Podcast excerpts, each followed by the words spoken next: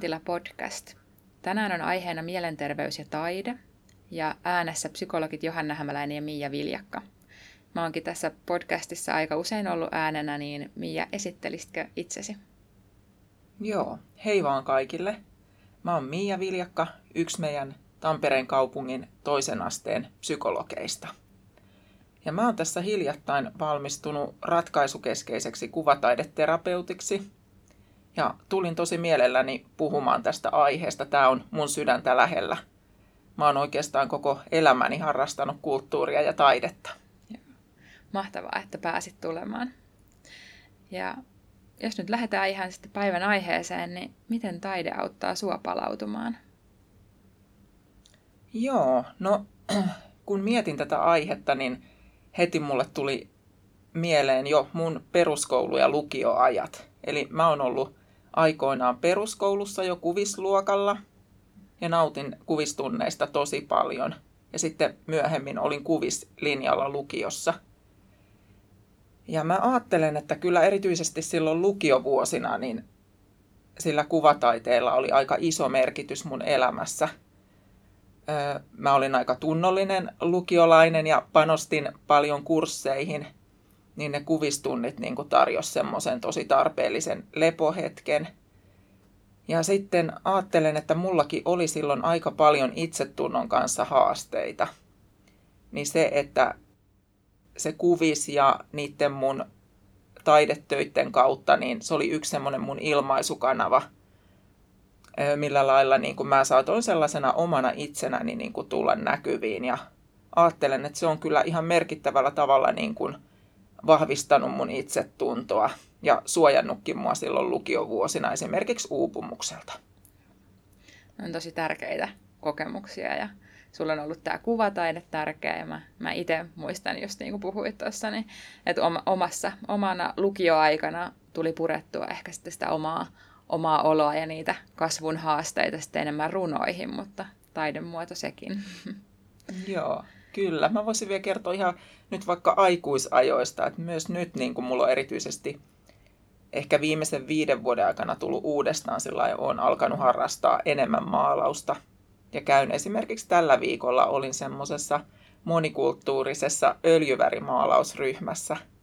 Hmm. Ja on ollut ihan tosi kiireinen syksy ja työviikko, niin kyllä huomasin, että tosi mukavasti niin kuin siinä, kun hieman väsyneenä lähdin sinne maalaustunnille, niin huomasin siinä jo jonkin ajan kuluttua, että on ihan erilainen fiilis ja rentoudun. Ja se on myös semmoinen paikka, missä mäkin tutustun ihan erilaisiin ihmisiin, että siellä esimerkiksi käy ihan eri kulttuuritaustasta, eri maista tulevia ihmisiä ja tapaa ja tutustuu sellaisiin ihmisiin, mihin mä en muuten ehkä tutustuisi. Hmm. Ja myös se, että se taide tarjoaa meille semmoisen mukavan puheenaiheen ja, ja on niin kuin helppo tutustua ihmisiin. Kyllä, kulttuuri ja taiteen kautta voi just tosiaan kohdata monenlaisia ihmisiä. Kyllä. Joo. No, mitä sä ajattelet nyt näiden opintojen ja omien kokemusten pohjalta siitä, että miten taide voi edistää terveyttä? No tuossa jo sanoinkin sen, että on se ihan omakohtainenkin kokemus siitä, että taide voi vahvistaa itsetuntoa. Yleensäkin niin kuin erilaisten harrastusten myötä voi oppia niin kuin itsestään uusia puolia ja saada erilaisia kokemuksia. Ja on ihan niin kuin havaittu ja tutkittukin, että erilaisiin taude, taidemuotoihin osallistumisella on paljon myönteisiä vaikutuksia – Esimerkiksi on ihan tutkittu, että verenpaine saattaa laskea ja, ja erilaiset niin kuin mielihyvää tuottavat hormonitasot voi nousta. Ja tätä tapahtuu niin kuin ihan huomaamatta. Ja mä ajattelin, että se on myös niin kuin opiskelijalle tosi tärkeää niin kuin tiedostaa näitä asioita, että se, että on niin kuin semmoinen hyvä olotila ja, ja justiin rento fiilis, niin sehän helpottaa tosi paljon uuden oppimista. Kyllä tärkeä rentoutumiskeino ja palautumiskeino. Mm. Joo.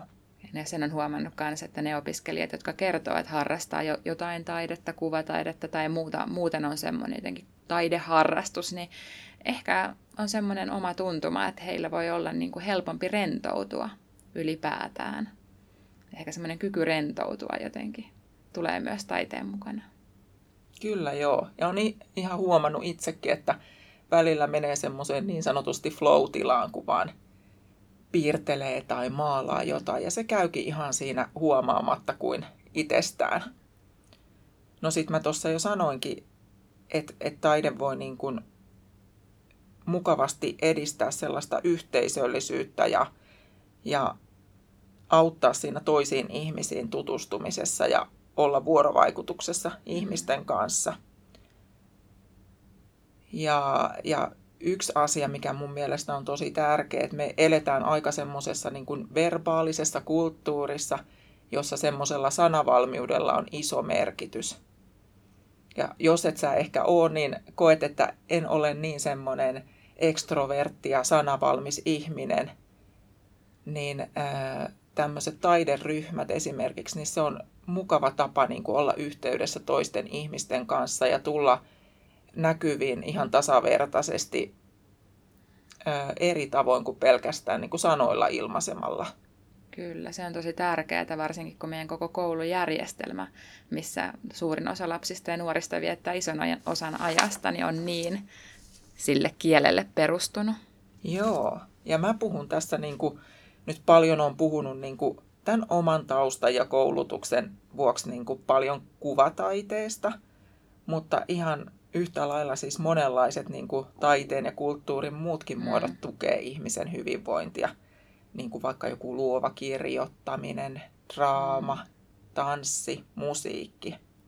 Ja että on tosi tärkeää, että löytäisi itselle sopivia ja niin kuin mieluisia tapoja kokea kulttuuria ja taidetta. Että ihan ennakkoluulottomasti kannattaa lähteä liikkeelle. Kyllä, kokeilemaan vaan. Joo. Itselle on ollut pitkään tanssi aika rakas, vaikka ei tällä hetkellä olekaan mitään tanssiharrastusta, mutta se on kyllä kanssa semmoinen, missä siihen niin sanottuun flow-tilaan pääsee ja se onkin niin tärkeää. No, miten sitten taidetta voisi käyttää mielenterveyden tukena? Äsken puhuttiin ehkä vähän yleisemmin terveydestä, mutta vähän sitä, tietysti kun psykologeja ollaan, niin miten se sitten näissä mielenterveyden haasteissa voisi tulla tueksi ja auttamaan? Joo. No mä oikeastaan hakeuduinkin ihan tähän mun kuvataideterapiakoulutukseen sen takia, että mä kaipasin tähän mun työhön vähän uusia työkaluja. Et oon huomannut sen ihan, ihan siinä mun arkityössä, että, että tota, ihan meidän kaikkienkin ihmisten on välillä niin kuin vaikea löytää sanoja kuvaamaan niitä meidän kokemuksia ja ajatuksia ja tunteita. Ja toisille se voi olla sitten vielä hankalampaa kuin toisille, tai sitten voi olla joku kokemus, joka on sillä tavalla jollain tavalla niin haastavaa, että sitä on vaikea niin kuin ilmaista toiselle ihmiselle sanoin. Ja, ja onhan semmoinen vanha sananlaskukin, että yksi kuva voi puhua enemmän kuin tuhat sanaa. Et toki ihmiset on erilaisia, eikä tämä kuvataideterapia esimerkiksi niin kuin välttämättä sovi kaikille, mutta osalle ihmisiä se voi olla tosi semmoinen tehokas kanava niin kuin ilmasta itseä. Ja, ja kuviin saattaa tulla mukaan myös jotain sellaista, mitä ihan sanoin ja se tietoinen mieli ei tavoita. Mm. Että se voi ihan itselle avata siinä, ei tarvi välttämättä olla niin kuin edes mikään kyseessä mikään kuvataideterapia – vaan kun jonkun, äh, sä teet jonkun kuvan jostain tilanteesta tai tunteesta, niin se voi sulle itsellekin avata ihan uusia näkökulmia siihen tilanteeseen. Kyllä. että varmasti vähän sille alihyödynnetään sitä kuva, kuvallista puolta, että kuitenkin tiedetään, että, että meidän vähän aivopuoliskotkin on jakautunut sillä perusteella, että toinen käsittelee enemmän tie, kielellistä tietoa ja toinen enemmän sitten visuaalista ja niin kuin musiik, musiikillista tavallaan ärsykettä, niin niin olisi varmasti terveellistä kaikille käyttää myös toista kokemusmaailmaa. Kyllä. Hmm. Kyllä. No sitten yleisestikin ottaen tässä, mitä vastaanotolla huomaa, että kielteisten tunteiden tunnistamisen ja kokemisen haasteet on aika yleisiä, niin onko tässä jotain semmoista, missä taide voi tulla auttamaan? No joo. Olen itse huomannut, että esimerkiksi kun purkaa jonkun kielteisen kokemuksen, tilanteen, tunteen kuvaksi, niin siihen on helpompi ottaa etäisyyttä. Mm. Ja se sillä tavalla niin kuin saa vähän erilaisia mittasuhteita. Useinhan meillä voi olla vaikka joku, joku uskomus itsestä tai joku semmoinen haitallinen, haitallinen tunnetila tai joku, että se tuntuu, että se valtaa alaa ihan liikaa. Niin tämä on esimerkiksi semmoinen keino, että vähän saa niin kuin ulkoistettua sitä, että no okei, tässä on nyt kyse tästä, tästä asiasta ja ei koko minun persoonasta. Mm. Ei sulaudu enää siihen tunteeseen. Kyllä, mm. joo. joo Että se tulee niin kuin helpommin käsiteltävään muotoon. Mm. Niinpä. Ja silloin kun tätä jaksoa valmisteltiin, niin, niin puhuttiin myös siitä, että miten ne taideterapian keinot voi auttaa saamaan uusia näkökulmia tilanteeseen tai omaan itseen, niin millä tavalla esimerkiksi tämmöinen prosessi voi mennä? No, tämä ratkaisukeskeinen ää, suuntaus on sellainen, että siinä keskitytään paljon nykyhetkeen ja, ja tulevaisuuteen ja, ja ratkaisujenkin etsimiseen ja tulevaisuuden tavoitteisiin. Ja olen kyllä vakuuttunut siitä, että esimerkiksi se, että ihan oikeasti niin kuin lähdetään miettimään sitä esimerkiksi nuoren kanssa sitä seuraavaa askelta tai tulevais, tulevaisuuden unelmia ja tavoitteita, niin on tosi merkityksellistä. Et esimerkiksi jos kokee, että jotenkin on suunta hukassa, niin, niin voi lähe, lähteä tekemään tämmöistä unelmakarttatyöskentelyä ja, ja sanottaa ja kuvittaa niitä omia tulevaisuuden tavoitteita ja unelmia. Ja silloin kun niitä niin kuin ensinnäkin jo sanoo ja sitten vielä kuvittaa ja käsittelee – niin on paljon todennäköisempää, että niitä asioita alkaa tapahtua.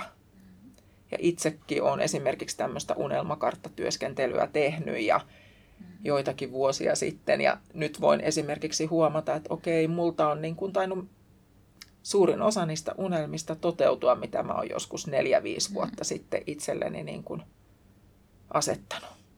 Kyllä.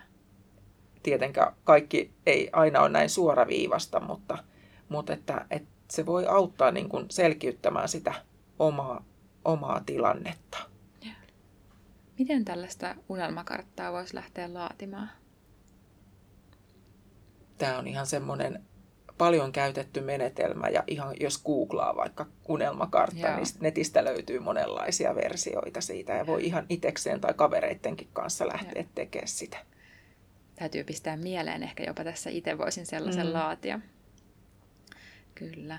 Ja tuossa aiemmin jo vähän puhuttiin siitä, kerroit, että olet semmoisessa kuvataideryhmässä ja monikulttuurisessa ryhmässä, missä olet tavannut myös paljon uusia ihmisiä, niin taiteessa tosiaan on se, että sitä voi tehdä myös yhdessä ja jotenkin miettiä, että onko tullut semmoisia kokemuksia, että joidenkin opiskelijoiden kanssa tai muuten, että ihmiset, joiden olisi vaikea jotenkin muuten tutustua, niin voisi jotenkin taiteen kautta löytää Kyllä. yhteyttä. Kyllä, mä oon ihan, ihan vakuuttunut. on todella monenlaisissa ryhmissä itse ollut osallistujana ja olen elämäni aikana vetänyt monenlaisia erilaisia ryhmiä, jossa on, on, on käytetty myös taidetta, niin olen huomannut, että tämä on tosi kiva tapa kyllä erilaisten ihmisten niin kuin tutustua mm. toisiinsa. Kyllä. Aika, aika monelle tai aika moni tuottaa tänä päivänä sitä puhetta, että niin kuin puheen avulla tutustuminen ja semmoinen jutustelu on aika vaikeatakin. Että ei ole mitenkään helppoa lähteä puhumaan. Toivoisin, että useimmilla olisi mahdollisuuksia justiin jonkun muun ympärille myös rakentaa sitä. Ja silloin ehkä just kannattaa pitää mielessä nämä mahdolliset ryhmät. Mistä tämmöisiä, jos nyt joku meidän kuuntelija kiinnostuu, että hei, että mä kyllä ehkä kaipaisin harrastusta ja ehkä uusia ihmisiä elämään, että mistähän sitten semmoista ryhmää voisi löytää tai lähteä etsimään täällä Tampereella? Joo.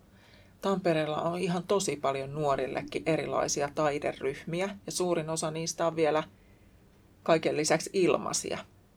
Et ihan kun sä lähdet googlailemaan niin kuin Tampereen Joo. kaupunginkin nuorten palveluja, niin sieltä löytyy, löytyy varmasti niin kuin – erilaisia taideryhmiä.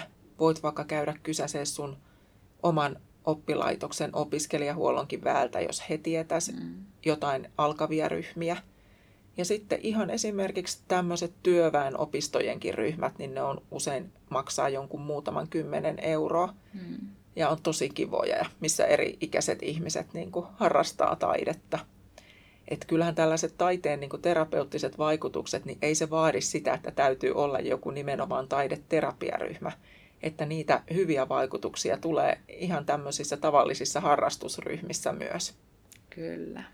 Ja olen huomannut, että monilla ihmisillä on kauhean korkea kynnys siihen, että ne sanoo, että joo, en mä ole mitenkään hyvä piirtää vaikka. Mm. Niin rohkeasti vaan kokeilemaan, niin kuin, että, että se oma luo, luovuus voikin löytyä niin kuin, ei tarvi olla mikään hyvä piirtää, vaan lähtee vaikka kokeilemaan ihan semmoista abstra- abstraktia maalausta. Kyllä. Entäs jos sitten joku ajattelee, että no, että joo, että kyllä tämä taide rupesi nyt kiinnostamaan ja haluaisi vaikka vähän vanhan, vanhan piirros- tai maalausharrastuksen pariin palata ja ehkä just kiinnostaisi tämä mielenterveysnäkökulma, mutta ei halua mennä ryhmään, niin tulisiko sulle mieleen jotain semmoista harjoitusta tai tehtävää, että mitä voisi lähteä kokeilemaan ihan itekseen kotona? Joo. No yksi ainakin sellainen tosi kiva harjoitus on sellainen, että voi vaikka Googleen laittaa tämmöisen harjoituksen kuin turvapaikkaharjoitus tai lempipaikkaharjoitus. Se on semmoinen rentoutusmielikuvaaharjoitus. Niitä on erilaisia, eri pituisia versioitakin. Ja kuunnella ensin se harjoitus ja sitten kuvallistaakin se oma turvapaikka. Se varmaan vielä syventää sitä niin kuin harjoituksen ideaa, että kun sä oot ensin sen mielikuvissa luonut ja sitten vielä tehnyt siitä ihan oman kuvallisen version, niin, niin se helpottaa myös sitä, että esimerkiksi kun oot sitten jossain stressaavassa tilanteessa, niin voit yrittää palauttaa sitä, että nyt mä menen hengittelee rauhassa ja siihen omaan turvapaikkaan. Kyllä. Tämä oli erittäin hyvän kuulonen harjoitus. Aika laajasti ollaan tässä ehditty puhua taiteesta ja hyvinvoinnista – Tulisiko sulle Miia mieleen jotain vielä, mitä haluaisit sanoa? No esimerkiksi tuolta Suomen mielenterveysseuran sivuilta vaikka voisi käydä lukeen. Siellä on myös tästä taiteen ja kulttuurin hyvinvointivaikutuksista, niin jos sä kiinnostuit, niin sieltä voi käydä kurkkaa ja tosiaan niin lähde rohkeasti kokeilemaan ja tämä on niin mukava, kun tätä voi harrastaa ensin vaikka yksin kotona ja jostain YouTubesta vaikka katsoa jotain mukavia opastusvideoita ja sitten rohkeasti lähteä johonkin harrastusryhmään mukaan. Kyllä, juuri näin. Kiitoksia paljon Mia. Kiitos. Ja Mielentila podcastia voit kommentoida meidän toisen asteen opiskeluhuollon Instagram-tilillä ja lähettäkää vaan palautetta jaksoista ja ideoita uusiin jaksoihin. Pysykää kuulolla.